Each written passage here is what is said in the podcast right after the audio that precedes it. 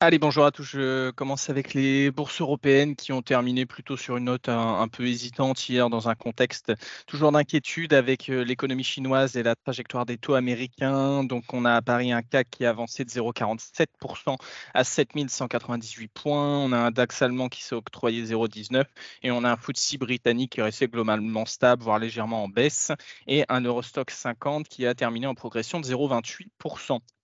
Donc on avait commencé la journée avec la Banque centrale chinoise qui n'a pas apporté le soutien attendu hein, par les marchés à son économie et notamment sur le secteur immobilier.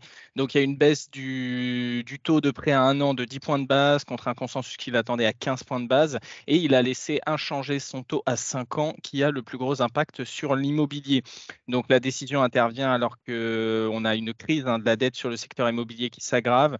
On a des promoteurs qui étaient auparavant jugés solides comme euh, Garden qui se sont... Euh, en tout cas qui sont confrontés à des difficultés de financement. Et on a un autre groupe fiduciaire qui est exposé à l'immobilier qui a dû interrompre la semaine dernière le versement de ses coupons sur ses produits d'investissement. Et on a le marché qui s'inquiète par ailleurs euh, par rapport au taux américain et de la résistance de l'économie américaine hein, aux différentes hausses de taux qu'on a pu avoir depuis plus d'un an. Euh, donc cette solidité peut, faire espérer un atterrissage en douceur de l'activité, mais elle pourrait aussi convaincre la Réserve fédérale de continuer à relever de nouveau ses taux. Et cette semaine, on aura Jérôme, Jérôme Powell qui s'exprimera euh, vendredi sur l'économie américaine dans le cadre de la réunion de, Jackson Hole. Donc au niveau des secteurs en Europe, on a l'auto hier qui a plutôt bien fonctionné une hausse de 1,11% pour le secteur et c'était soutenu notamment par Continental, qui a annoncé envisager la vente de sa division automobile, qui est actuellement regroupée au sein de, de Quantitech, euh, qui a été publié dans le magazine Manager. Donc, le groupe allemand a progressé d'un peu plus de 5,8%, donc ce qui a entraîné euh, Stellantis et Renault, qui ont pris 1,8% euh, et qui ont affiché les meilleures performances du CAC.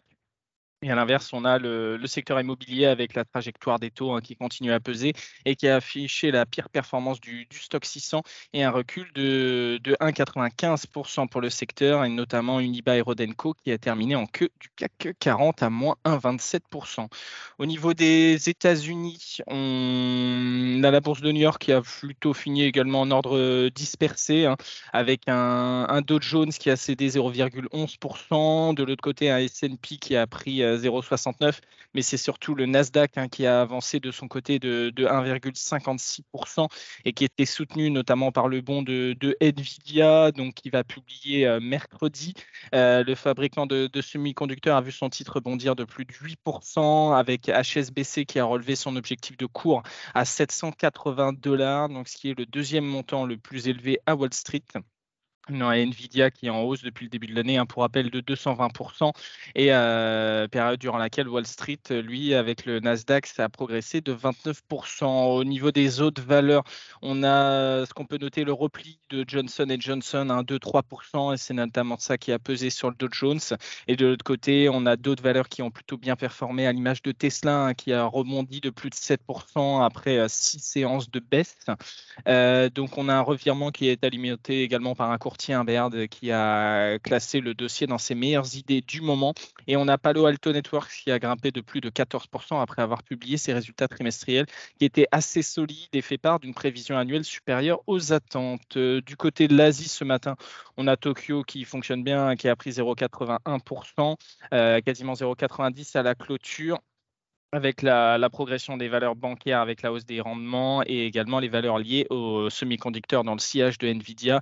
Et en Chine, la tendance était un peu plus mitigée. Au niveau de la micro ce matin, il n'y a pas grand-chose à dire. Hein. La saison des résultats est passée. On a seulement sur les, sur les bancaires, on a Standard Poor's qui a abaissé sa notation de crédit pour plusieurs banques US citant un environnement et des conditions d'exploitation qui étaient difficiles.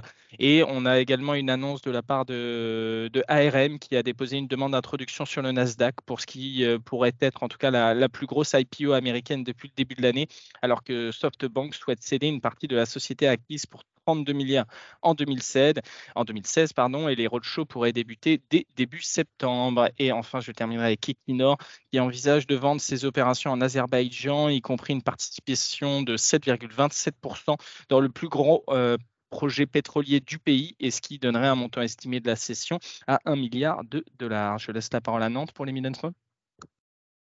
Bonjour à tous. Fin de période de publication et mi-août oblige. L'actualité est bien maigre sur le marché des mid and small.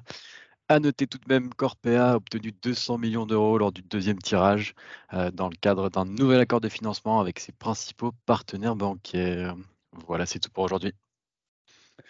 Merci beaucoup. Euh, j'enchaîne avec les taux ce matin. On a le 10 ans US qui a touché un plus haut euh, depuis 2007 hier à 4,35. On est actuellement autour des, des 4,34 et l'équivalent allemand est au niveau des 2,69,95. Au niveau de la devise, on a un euro dollar qui est stable hein, autour des 1,0918.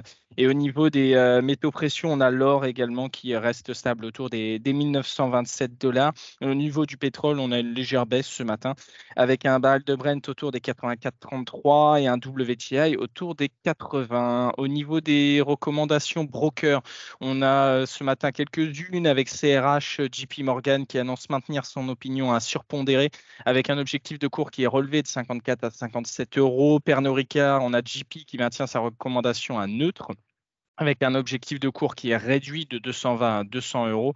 Et enfin, sur euh, Schneider Electric, on a Goldman Sachs qui maintient sa recommandation à la vente avec un objectif de cours qui est cependant relevé de 148 à 151.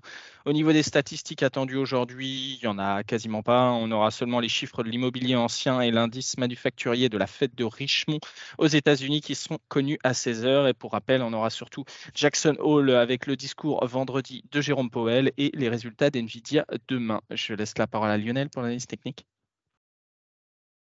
Oui, bonjour. Euh, on a bien eu la préservation hier hein, donc de, la moyenne mobile de 100 jours sur la plupart des indices européens. Donc ça, c'est un enseignement important. Euh, et concernant le CAC, euh, vendredi, on a eu la préservation du support horizontal vers 7080 environ. la séance d'hier, on a eu un petit reflux en fin de journée, mais ce matin, on remonte. on se situe à peu près à mi-chemin entre la clôture d'hier et le plus haut d'hier. Notre premier support, s'il faut citer un chiffre, c'est 7165 c'est l'ouverture d'hier et la clôture de vendredi. Euh, et notre première résistance, 7260, la mèche haute de la séance d'hier. Donc si on parvient à franchir 7260 dans les prochaines séances, logiquement, on doit enchaîner à la hausse et remonter dans la fameuse zone de neutralité qu'on connaît depuis maintenant fin avril. Bonne séance. Merci Lionel, bonne journée, bonne séance à tous.